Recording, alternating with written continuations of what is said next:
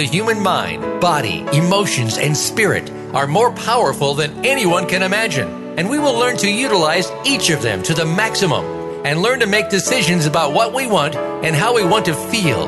What a concept, and one we will explore today on the Self Improvement Show with your host, Dr. Irene Conlon. On our program, we'll address who you are, why you're here on this planet, how to go within, how to come to know what you believe, and why. Now, here's your host, Dr. Irene Conlon. Welcome to the Self Improvement Show. This is Irene Conlon. We're broadcasting from Fountain Hills, Arizona, and it's, as always, a glorious day. Um, so beautiful. Take a look, as I always tell you, to the self improvement blog today. You want to be sure to read our guest bio, see his pictures, there's a couple of videos. Be sure to watch the videos. There are many more on YouTube, and each one in itself is so special. I can't urge you enough uh, to, to watch those videos. Um, today, we're going to be talking about the heart and science of yoga, and uh, you'll learn so much from those videos as well as what we're going to do with the show today. You know, I have some friends who go to yoga classes and they go several times a week. They're always talking about it. I ask them about the class and they say they exercise. Now I ask them about meditation and they give me a blank look that some people would describe as the deer in the headlights look. You know what I mean. No meditation, just exercise, they tell me. And I, I always have to smile. I have other friends who meditate but don't do yoga, and, and I'm sort of in this group. Most North Americans today perceive yoga as a valuable source of exercise and maybe a little bit about quieting the mind, but by and large, most of us think of it as exercise. In the heart and science of yoga, you'll learn that it's so much more. On this show, we're going to talk about the benefits of yoga with Leonard Perlmutter, the author of The Heart and Science of Yoga. Leonard Perlmutter is the founder and director of the American Meditation Institute in Averill Park, New York. He also serves as the author and editor of Transformation, the Journal of Meditation as Mind Body Medicine. Over the past 39 years, Leonard has served on the faculties of the New, York, New England Institute of Ayurvedic Medicine in Boston and the International Himalayan um, uh, Yoga, Yoga Teachers Association in Calgary, Canada. He has presented workshops on the benefit of meditation and yoga science at the MD Anderson Cancer Center, a number of colleges, universities, a number of large influential medical centers, and all of them applaud him. We know there are tremendous benefits for all of us, for our health, for our mental well being, from yoga and from meditation. And it is my absolute delight and pleasure and honor to welcome Leonard Perlmutter to the Self Improvement Show. Leonard, we're so glad to have you here. Thank you, Irene. Uh, I deeply appreciate the invitation. It's a it's a wonderful book. Um, go to the self improvement blog. You'll see more about the book if, if you don't have it, if you're interested in meditation and yoga at all, this is the book to have. He gives you so much. I mean, this book is just so rich. I can't even begin to tell you how much I like it. Uh, and, and I've just barely scratched the surface. It just continues to give you, as you continue to grow, you'll understand more and more from the same from the same page in his book. It's one of those that just keeps teaching you. Um, Leonard, tell us a little bit about yourself. Who is Leonard Perlmutter? It's a well, trick question. Uh, that that question can be answered in, in several different ways. Uh, I'll try to combine the ways. Through my meditation practice over the years, I have come to realize that I am actually a citizen of two worlds simultaneously. Mm-hmm. I am eternal consciousness, wisdom, and bliss having a human experience in time and space, in duality, through a mind body sense complex known as Leonard Perlmutter. And the key to successful living is, on a very practical level, to combine the two worlds. To act in the world, speak in the world, think in the world, based on the wisdom of our higher self, our eternal self. And the more that we can do that, the more that we can base our thoughts, our words, and our deeds on our own inner wisdom, the promise is, the hypothesis of this yoga science is that as a consequence, we will be able to experience and fulfill the purpose of our lives without pain, without misery, and without bondage. And the corollary to that hypothesis is also explored. The less we base our thoughts, words, and actions on our own inner wisdom, and when those thoughts, words, and actions actually conflict with our inner wisdom, that inner wisdom becomes the mother of all problems in our lives. And instead of experiencing health, happiness, and security, we experience physical, mental, emotional, spiritual dis-ease or pain. And if we don't heed the lesson of pain at a low decibel level, the decibel level simply gets louder and louder and louder. and the, and it's a challenge.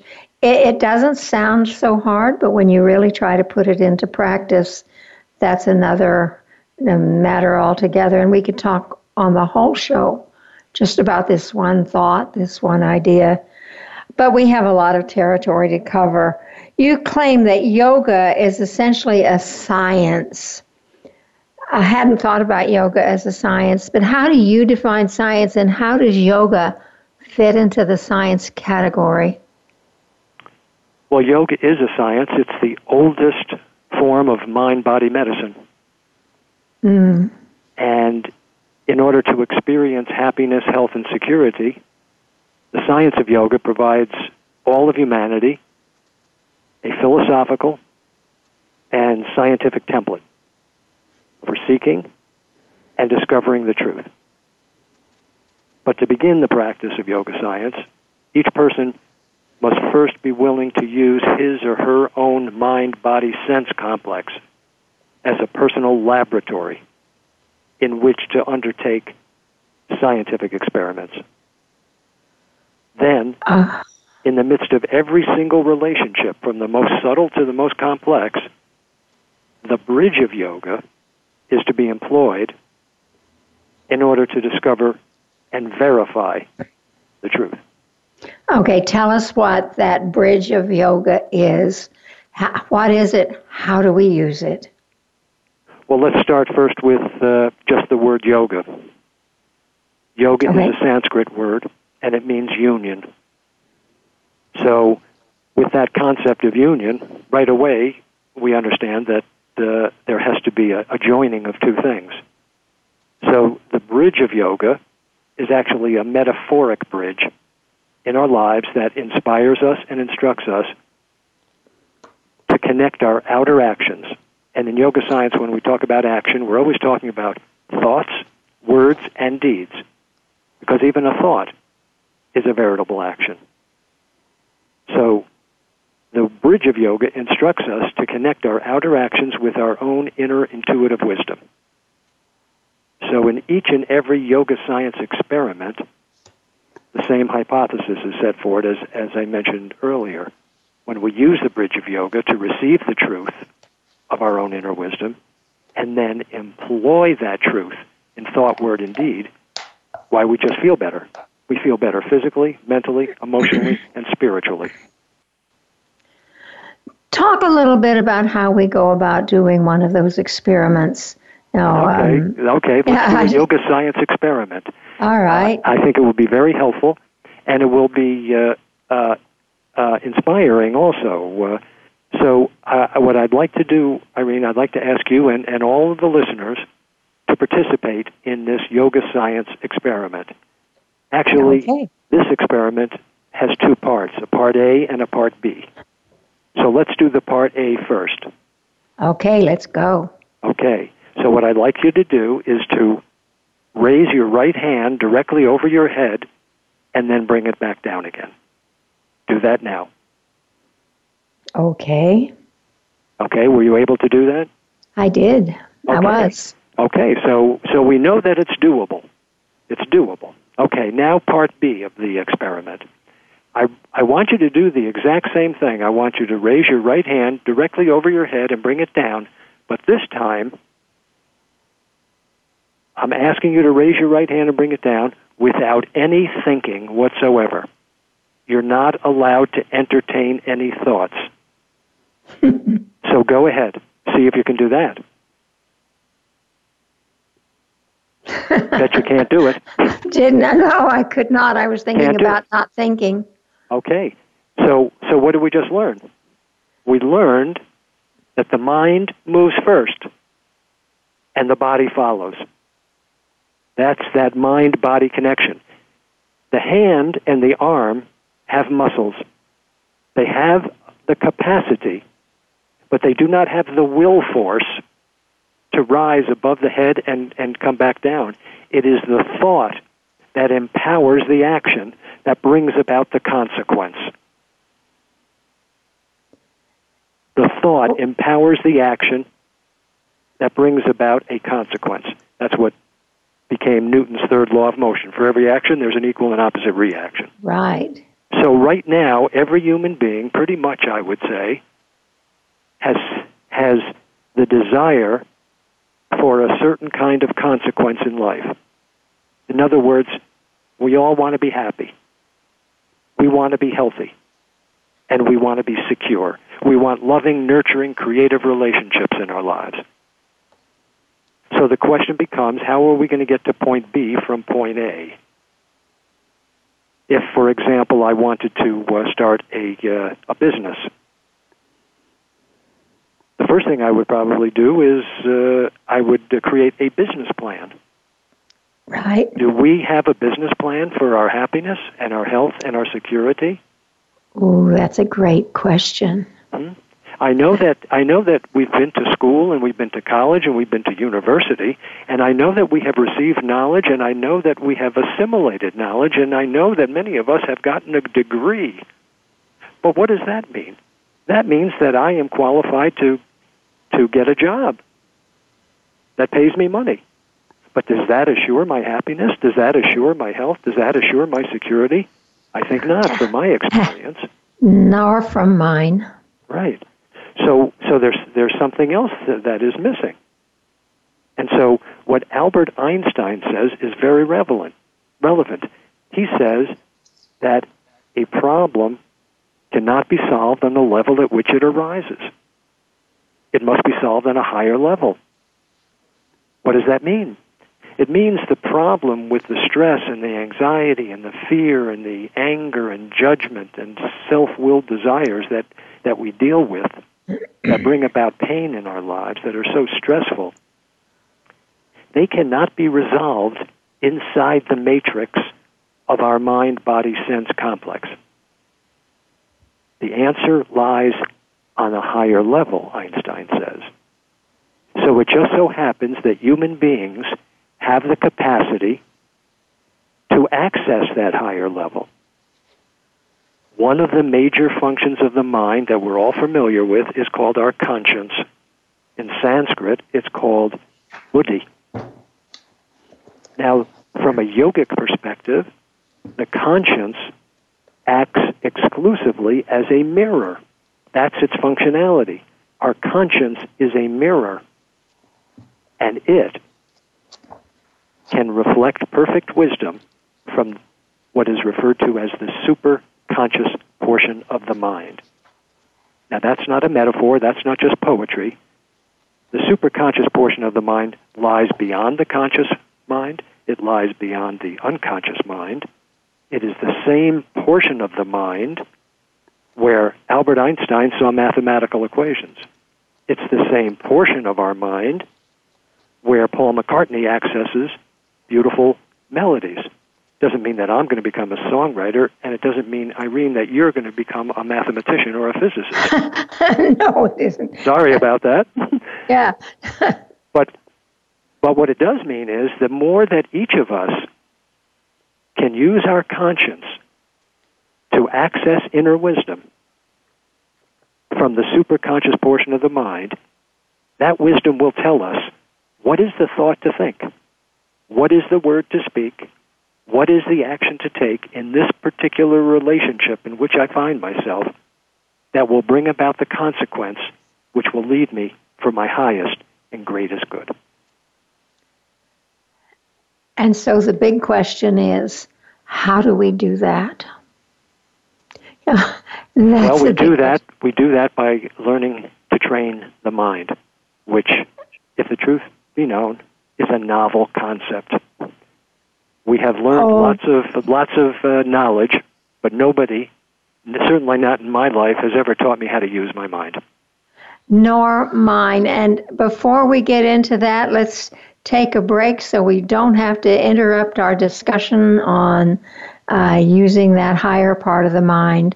This is Irene Conlon with my guest, Leonard Perlmutter, saying stay tuned. We're going to be right back with more.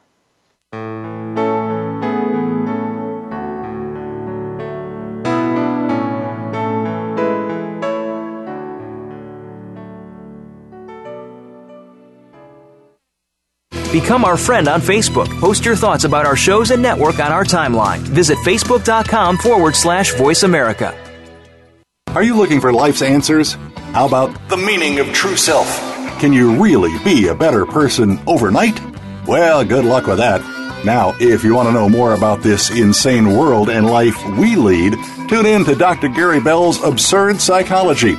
You'll learn about how the brain operates under different psychological conditions, some common sense, Heck, you might just actually learn something. Listen Fridays at 1 p.m. Pacific, 4 p.m. Eastern on Voice America Empowerment. Have you friended us on Facebook yet? Why not? Just go to facebook.com forward slash voice America or search for the keywords voice America. Once you are part of our Facebook network, you'll receive daily messages about what's happening with our shows, this week's featured guests, and new happenings at the Voice America Talk Radio Network. And you can add your voice to the always active discussions on our timeline. Just go to facebook.com forward slash voice America or search for Voice America.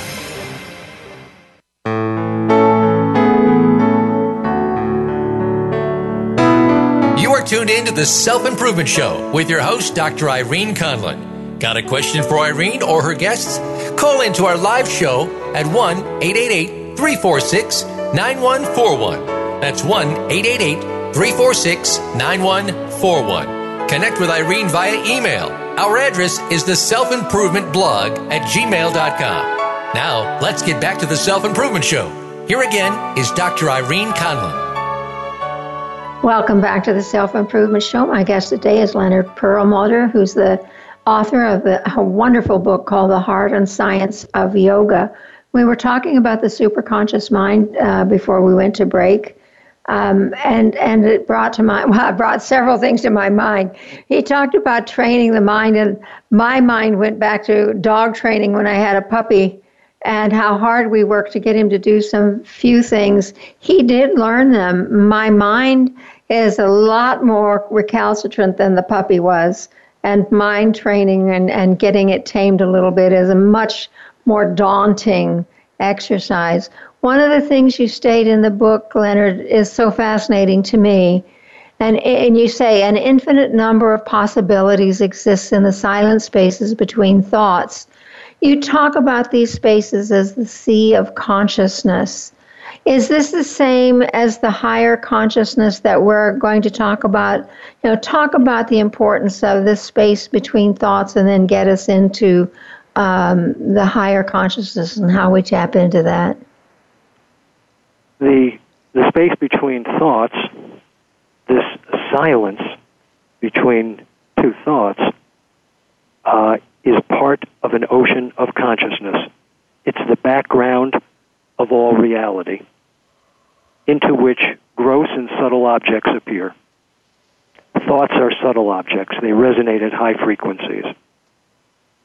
gross objects are like our body, the apple that we ate for uh, lunch. And every time we have a relationship with either the thoughts, the subtle objects, or the more concrete, gross objects like our body or the apple, uh, a consequence develops. So the key uh, to accessing that inner wisdom that is in that silence is meditation. We teach what is referred to as mantra based meditation. Mantras are part of every single spiritual and religious tradition. A mantra is a word or a series of words that contains the name of the Supreme Reality. We refer to that as God. So when we give our conscious attention to these mantras, a consequence develops. First, it generates love. Second, fearlessness. Third, strength. Love and fearlessness and strength every time we listen in meditation to the mantra. Now, the mantras are interesting because it does something else too. The mantra, like pigeons that fly home to roost, or salmon that swim upstream to spawn, mantras return to their source of origin. Mm. What is their source of origin? Well, there's only one source of all. We call it God. Yoga science refers to it as this ocean of consciousness in the silence between two thoughts. So when we give our full one pointed attention to the mantra, the mantra becomes our leader. When we give our full attention to the mantra, the mantra leads us beyond the boundaries of thinking. It leads us beyond the boundaries of feeling. And it brings us into the silence. So, if you'll let me just for a moment, let me use an example of a mantra from the Christian. Oh, I, I, was going to ask you, where do we find the mantra that's right for us? Well, I'll talk about that in a moment. But let's okay, just let's cool. just for the sake of uh, uh, uh, an example, let let me take a, a mantra from the Christian tradition. We'll use the mantra Jesus. Okay. So first, you have to remember that the power of the mantra is not in the meaning. The power of the mantra is in the vibration. That's why John in the New Testament says, In the beginning was the Word. The Word was with God. The Word was God. And what is a word other than vibration? Okay? And so when we listen to the sounds of the syllables,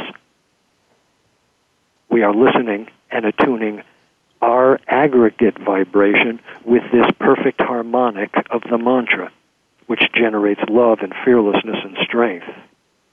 So just listen to the mantra Jesus as an example from the Christian tradition just listen for a moment, and then I'll explain. Okay. okay. Jesus.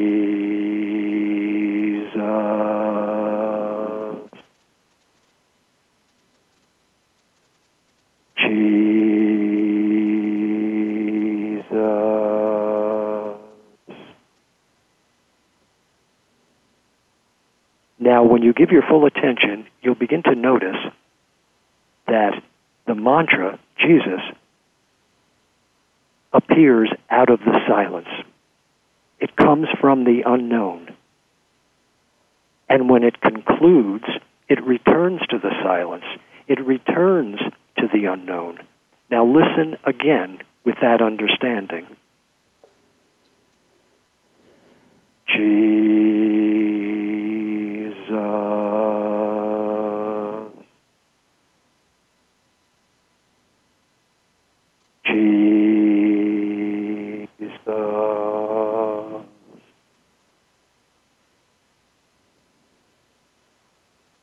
Mantra arises from the silence and it returns to the silence. And when we learn the skill in meditation of one pointed attention.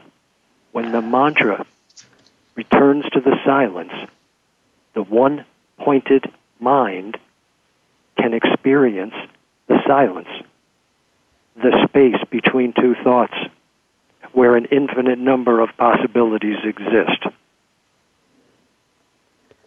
And in that silence, that ocean of peace, bliss, and happiness that exists beyond the boundaries of thinking and beyond the boundaries of feeling, when the mind and the mantra become one, the mantra returns to the silence, the mind piggybacks a ride, mm-hmm.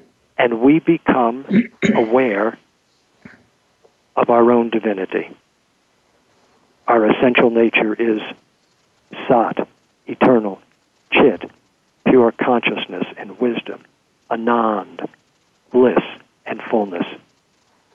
And when, when the mind gives its full attention to the silence without any interceding objects like thoughts, we recognize that we are one with everything else. And that is the beginning of fearlessness because we annihilate the space between us and everything else. And if we annihilate the space between me and you, then what is there to fear if there's only hmm. one? Nothing. Whom, whom is there to fear if there's only one? So the first great freedom that we experience in meditation is the freedom from fear. It's not that we're not aware of fear in certain circumstances, but increasingly we're no longer hijacked by the fear. We're, we no longer act, speak, or think in service to the fear, which is in conflict with our inner wisdom. That's a game changer. That's a game changer, and as many times as uh, you know, I've had a number of people on who talked about meditation. I've been meditating for a long time, and you know, what you're saying resonates with me, with me more than probably anyone uh, anyone's teachings so far. Um, makes perfect sense. Deepak Chopra says healing happens in that space between thoughts. And I, I think I'm hearing you say the same thing. Everything well, right. seems to that, happen that's there. exactly right, because we're talking about wholeness as opposed to separateness. We, we so, are all looking for, for unity. We are all looking for wholeness. We are like a cell. We are like a cell in search of an organ so that we can fulfill the purpose of our lives. But That's an in our culture, thought. we are cut off from our essential nature. We are moving pieces on the chessboard, thinking that we are going to receive happiness from just the moving of the of the chessboard. But we just did an experiment where where we realized that the mind moves first and the body follows. So the power to experience happiness, health, and security, loving, nurturing, creative relationships, first and foremost begins with our thoughts. And unless our thoughts have the good housekeeping seal of approval of our own inner wisdom reflected by our conscience, unless these thoughts that we serve through speech and action, unless they have the good housekeeping seal of approval of our own inner wisdom, then that inner conflict is going to bring outer conflict. And the first experience that we have outside the mind, so to speak, is the body. And I have a pain in my back, and I have high blood pressure, et cetera, et cetera. Et cetera, et cetera. And yet, it's the space between those thoughts that you really want to dwell in. That's right. Is it not? That's right. And like like all uh, teachings in mythology about the hero's journey, once you experience that silence and you receive, you begin to receive this wisdom, then you are obligated to go back into the constellation of relationships that you have in day to day life and share that light with others. So then the, the challenge is to learn how to get there. Yes, the challenge yeah. is the journey. The challenge right. is the journey. Talk about the mantra then. If the mantra is a vehicle to get you there, yes. How do you know? And I, I how do you know what's the right mantra for you? I have a, a sense that what you would use is, is not what I would use. Well, or, my experience. Or is that wrong? Yeah, my experience is this. When you begin, uh, uh, it's uh, it's like George Harrison uh, once said: uh, if if if you don't really know where you're going, any road will lead you there. Yes. So, uh, in the Heart and Science of Yoga, I have written uh, different mantras from various world religions.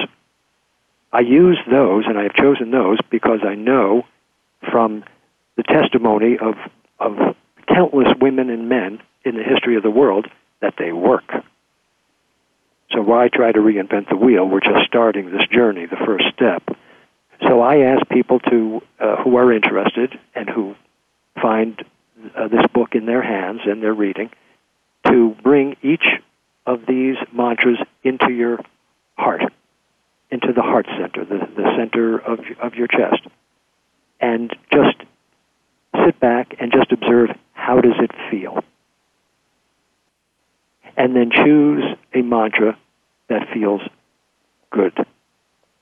It just feels comforting, loving, strengthening. And start with that.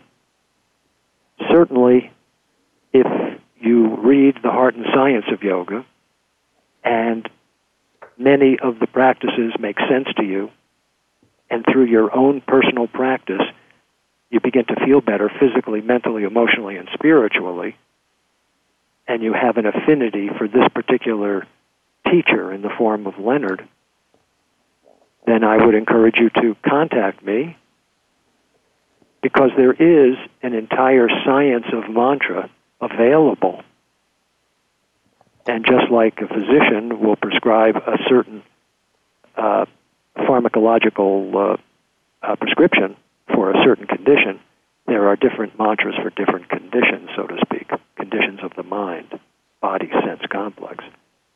But for getting started for that first step, it's about your intention. So you don't have to uh, do anything other than intend choose something that feels right for you for it to have a positive experience. And I'm looking at your list as you speak, and I certainly will go through them for myself. You talked about if you feel that you'd like to work with a teacher named Leonard. How do people reach you, Leonard? Well, the website of the American Meditation Institute is americanmeditation.org. Americanmeditation.org. And you can contact me uh, uh, we have an email address. You can contact me through through that, or you can uh, get the telephone number uh, through that, and just reach out. I'm always available to students. And on that website, you'll also uh, be able to uh, purchase the book, for example. It's also on Amazon and, and Barnes and Noble and other fine bookstores. But we have other uh, online courses and uh, curriculum that uh, might be of interest. But if, if you want to go deeper and you you have you trust Leonard as a, as a as a teacher, then contact me. I'll tell you how what happened with me. Uh, uh, my my meditation master, who was Swami Rama of the Himalayas, uh, I, I began studying his literature, his books, uh, back in the mid '70s. But uh, I didn't meet him personally until 1991. I had no need. So you see how far that first step can can uh, be. It, yeah. it, can go quite far, quite deep, uh, based on your own self reliance. And yoga science encourages every step of the way your own self reliance. It's not about dependency; it's about self reliance. So with me, uh, I, I, when I was a when I was a child, uh, grade school, and then in high school, I was in the Scouts. I was in the Cub Scouts and I was in the Boy Scouts. And gee, I loved the scouting experience. It taught me a lot of practical skills. I remember that the motto of Scouts was be prepared. Well, be prepared for what? Well, be prepared for anything that life can uh, bring your way. And when I began reading the books of Swami Rama, I said to myself, gee, now this fellow uh, is writing a book that sounds like he's a scoutmaster. he's asking me to be prepared for all sorts of relationships. He presents a practice, and he says if you, if you do this practice, you'll feel better physically, mentally, emotionally, spiritually in every relationship, whether you win or you lose, whether you're whether you're praised or whether you're blamed. And so I started experimenting with my own fear, with my own judgments, with my own concepts, with my own anger, with my own desires, and I felt better. Mm-hmm. And then One in of the things- 1991, I decided, well, I, I would like to uh, thank this person. So that's that's when I actually met him. Oh, that brings me to a question about guru. Um, we, we in the Western culture think now we all need one, you know, we all need a guru. But that's not how you define the term guru. You define it as a force of divine light and wisdom that dispels the darkness of ignorance. Is that the same as a spiritual teacher, or is that the wisdom that you get from within? It's all the same, Irene. It's all the same. They're all synonyms. So, guru is a universal force of light that dispels darkness. So, uh, So that can be a physical teacher. it, it, it can manifest as a physical teacher, sure. It can man- manifest as a bird. Any relationship that we have can become a vehicle for guru, and I'll explain. In every form that exists, there is a combination of space, air, fire, water, and earth. That's what makes form in the material world space, air, fire, water, earth. My body, the apple I ate for lunch, the cereal I had this morning, my automobile, my computer. It's all space, air, fire, water, and earth put together in a, in a unique uh, configuration. So, in addition to those five basic elements, there's a, a sixth, subtler element that I refer to as guru, this universal force of light mm-hmm. that dispels darkness. What that means is, in every relationship that we have, the guru principle is present. It's also present within me, my inner wisdom, my access to my inner wisdom through my conscience. That is the inner guru. The outer guru is the person I have a relationship with, or the situation with which I have a relationship that requires an action that will bring about a consequence. So here's the take home message.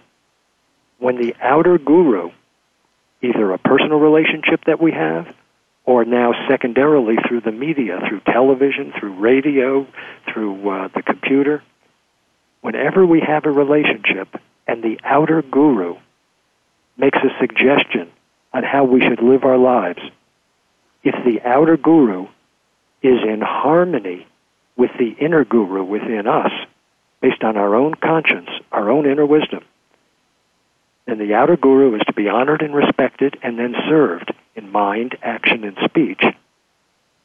And as a consequence, we'll be led for our highest and greatest good. And on that time note, it's time. I'm going to let the audience chew on that while we go to break. This is Irene Conlon and my guest Leonard Perlmutter saying, stay tuned. We're going to be right back with more.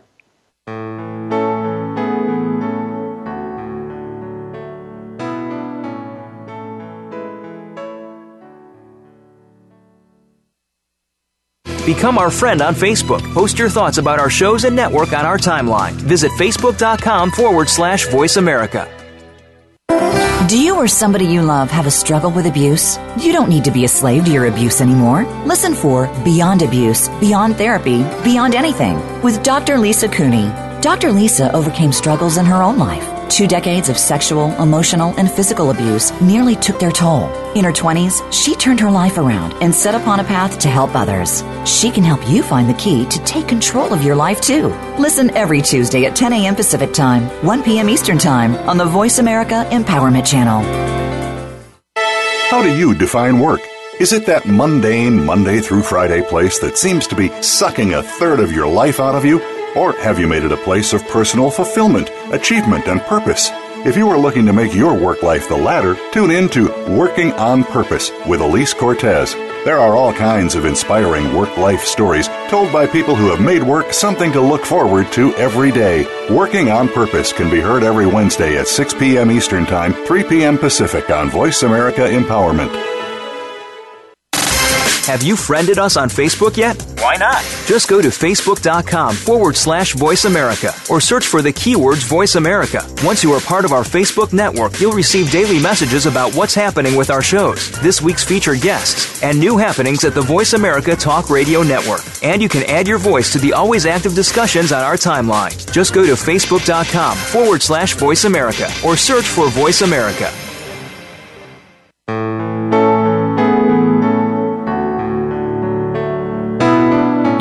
In to the Self Improvement Show with your host, Dr. Irene Conlon. Got a question for Irene or her guests?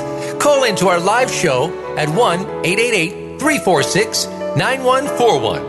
That's 1 888 346 9141. Connect with Irene via email. Our address is the self improvement blog at gmail.com. Now, let's get back to the Self Improvement Show. Here again is Dr. Irene Conlon. Welcome back to the Self Improvement Show. My guest today is Leonard Perlmutter. We're talking about the science, the heart and science of yoga. Before the break, we were talking about a guru or, or, you know, the meaning of guru. And I want Leonard to finish that thought before we keep going. And I have to say that, you know, my soul is being so fed by this today. I, I hope yours is too. So, anyway, Leonard, continue your thought on the guru. Thank you, Irene.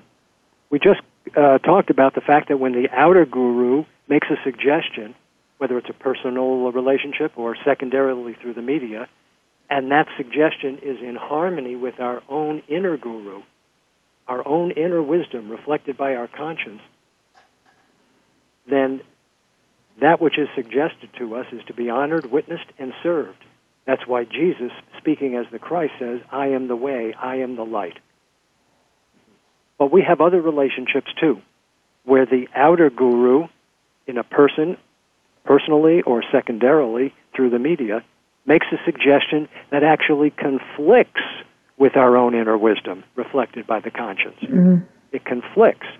In that case, we still have to honor and respect the outer guru as a manifestation of the one.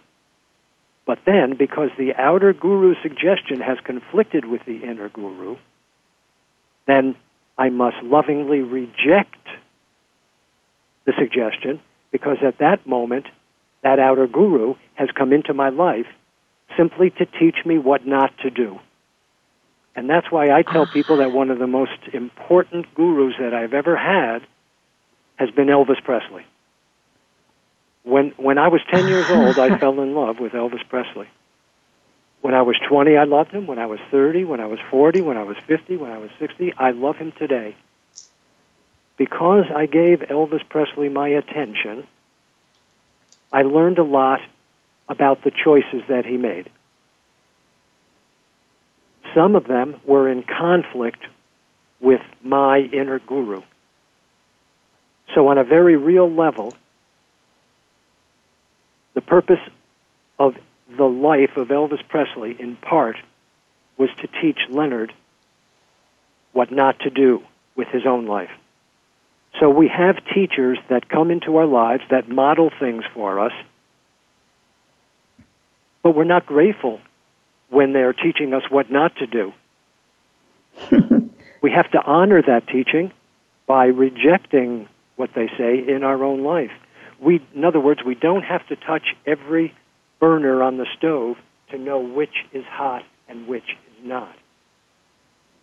All these people are going to come to into our lives and model what not to do, as well as what to do.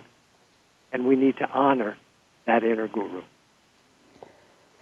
And I can I assume that if we're really in touch with our inner guru, we'll know what is you know what is the thing we follow and what is not the thing we follow. That's the journey. That's the journey. By doing the practice, by doing the practice, uh, we clean and cleanse, clarify that mirror that is our conscience so that it can more accurately reflect perfect wisdom from the superconscious mind. But if we don't use the conscience, if we don't use this mirror, like any mirror that's not used, dust and debris will fall on it, retarding its reflective quality. But the more mm. we hmm. use it, it's like taking out the Windex and cleaning it, cleaning it, making it more capable of reflecting wisdom from outside the matrix, the higher level that Einstein was talking I, you have a lot of references to Einstein, and I I loved it. And and you know, one of the questions that I got from I think your publicist was, you know, why do you mention Einstein so much? He's a physicist, and my mind immediately went to yes, and some of this is metaphysics. You know, so how do you how do you get it all together? Well, we get it together in the laboratory of our own mind body sense complex. yes. And, and we test it. And, and we, we, test and we ask it. ourselves, like, like a good scientist, like a good doubting Thomas, we ask ourselves, well, gee, how do you feel now? My experience yeah. is I, I, felt, I have felt better from the get go, physically, mentally, emotionally, spiritually. I hear that. I hear that commercial. Can you hear me now? You know, do you get do you get it now? Yeah. One of the things you talk about in the book, and, and evidently you tell your students to continue throughout their life to ask, Who am I? Yes. Why, why is it so important to do that on a regular, continual basis throughout your life? Am I not the same? I know the answer to that, but you know, it's a, it was an interesting thing to me. Well, uh, if we don't know who we are on all grades, levels, and degrees, then we're going to identify with the mind body sense complex as me. And it just so happens that, as we talked about earlier, the mind motivates the actions that bring about the consequences. So if we analyze the actions that we take, they're based on perception. And then if we analyze our perceptions, we'll, see that our perceptions are based on our conceptions. Our conceptions skew our perceptions. And yeah. I know personally that I have a lot of concepts stored in my unconscious mind that are faulty and not true. I've had I've had lots of teachers in my life, and some of them have taught me that one plus two is three, and I have that stored in my unconscious mind, and and uh, uh, in certain situations, I I employ it, and I do very well. But I have had other teachers who have taught me that one plus two is four, and I was so impressionable, so naive, so uh, in need of approval that I believe them, and I have held that concept, one plus two is four, in my unconscious mind my whole life. And in certain kinds of relationships that trigger my emotional buttons, one plus two equals four is my go to concept. And I base my thoughts on it, my words on it, my actions on it, and the consequence is always painful.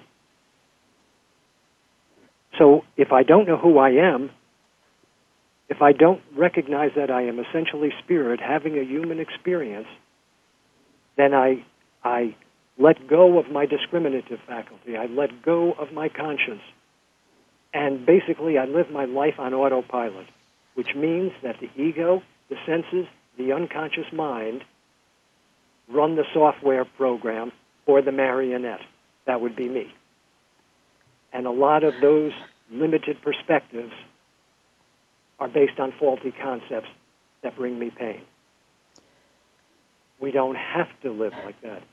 We are the architects of our lives if we simply use all the assets that we have. Right now, the mind is the problem. And yet the mind is the solution. We need to use the mind to go beyond the mind, to bring that wisdom from beyond the mind back into the conscious mind, and then employ it in thought, word, and deed. Stand back and see what happens. My experience is it's a thrill a minute. And I have it's to like riding the big wave. Yeah, yeah, I think of it as soaring. If you ever went soaring, and it's so peaceful, and yet it's so exciting. I mean, to me, that's that's how it is. Yes. Um, I need to ask this question because there's so many people who may have this in a little crooked. Does you, yoga science conflict with any particular religion? Is there anybody whose belief would prevent them from doing this? You know, my experience is uh, there's no conflict whatsoever. If if a person is a Christian and they practice yoga science, basing outer action on inner wisdom, it's it's really uh, basing your outer actions not necessarily on the conscience, but the Holy Spirit is a synonym, for example, for Yes. conscience or the buddhi. So it's about understanding uh, the truth and employing the truth. If if you're Jewish or you're a Buddhist or you're uh, a Hindu or you're uh, a Muslim, and you practice yoga science basing outer action on your own inner wisdom, then you'll be a, a, a better Jew, you'll be a better Buddhist, you'll be a better Hindu, you'll be a, a better Muslim. That's my experience. And I've seen this as well. It really doesn't conflict with anything you know. it just really does not. Yeah. I hate to say this, but we are really coming up quickly to the end of the show, and I want you to be able to leave a, a thought with our audience. You know, what what would be of, of all the things you know, a- and and I, let me encourage them to get your book, and they'll understand what I mean. You know, from your from your own inner wisdom, I guess is the way I want to say it. What's the thought you'd like to leave with our listeners today? The thought that I'd like to leave, first of all, I'd like to say that everything that you have heard me say today is all hearsay. Hmm? It's all hearsay. If you're interested, you have to experiment with it to find the truth yourself. Yes. My my experience is that we are the architects of our lives. We determine our destiny. If you really want to be happy, if you want to be uh, healthy, if you want to be secure in this world, recognize that your your greatest resource are your thoughts. Because it is thought that leads to words, that leads to actions that bring about consequences. And recognizing that thoughts are our most powerful natural resource, remember this that every single thought that comes into your awareness is only a suggestion of what to give your attention to. It is not an imperial command. But with every thought that comes in to your awareness, your conscience, known as buddhi, will always know what is the thought to think, what is the word to speak, what is the action to take, that will always lead you for your highest and greatest good. Oh, I thank you so much for those words, and I thank you, Leonard, so much for being with us today. I want to remind our listeners that your book is The Heart and Science of Yoga by Leonard Perlmutter. By all means, get it. Um, I, I have loved this interview, Leonard. I'm so grateful to you for all you've done to help us mortals, you know, reach a, a, a different place. Um, Well, Irene, we're, we're all on the same journey. Yep, know, we all are. have a mind body sense complex, and we all have our own challenges. Anybody with uh, uh, a body has work to do. But it Yes, can be we do. enjoyable work. It could it, it can be loving work, uh, both for ourselves and for and for the entire planet. Because and so when when, yeah. when you purify your own instrument, you change the consciousness of the entire world. And uh, we'll leave with that thought. This is Irene Conlon with my guest Leonard Perlmutter saying thank you so much for being with us today and come back next week for more of the Self Improvement Show.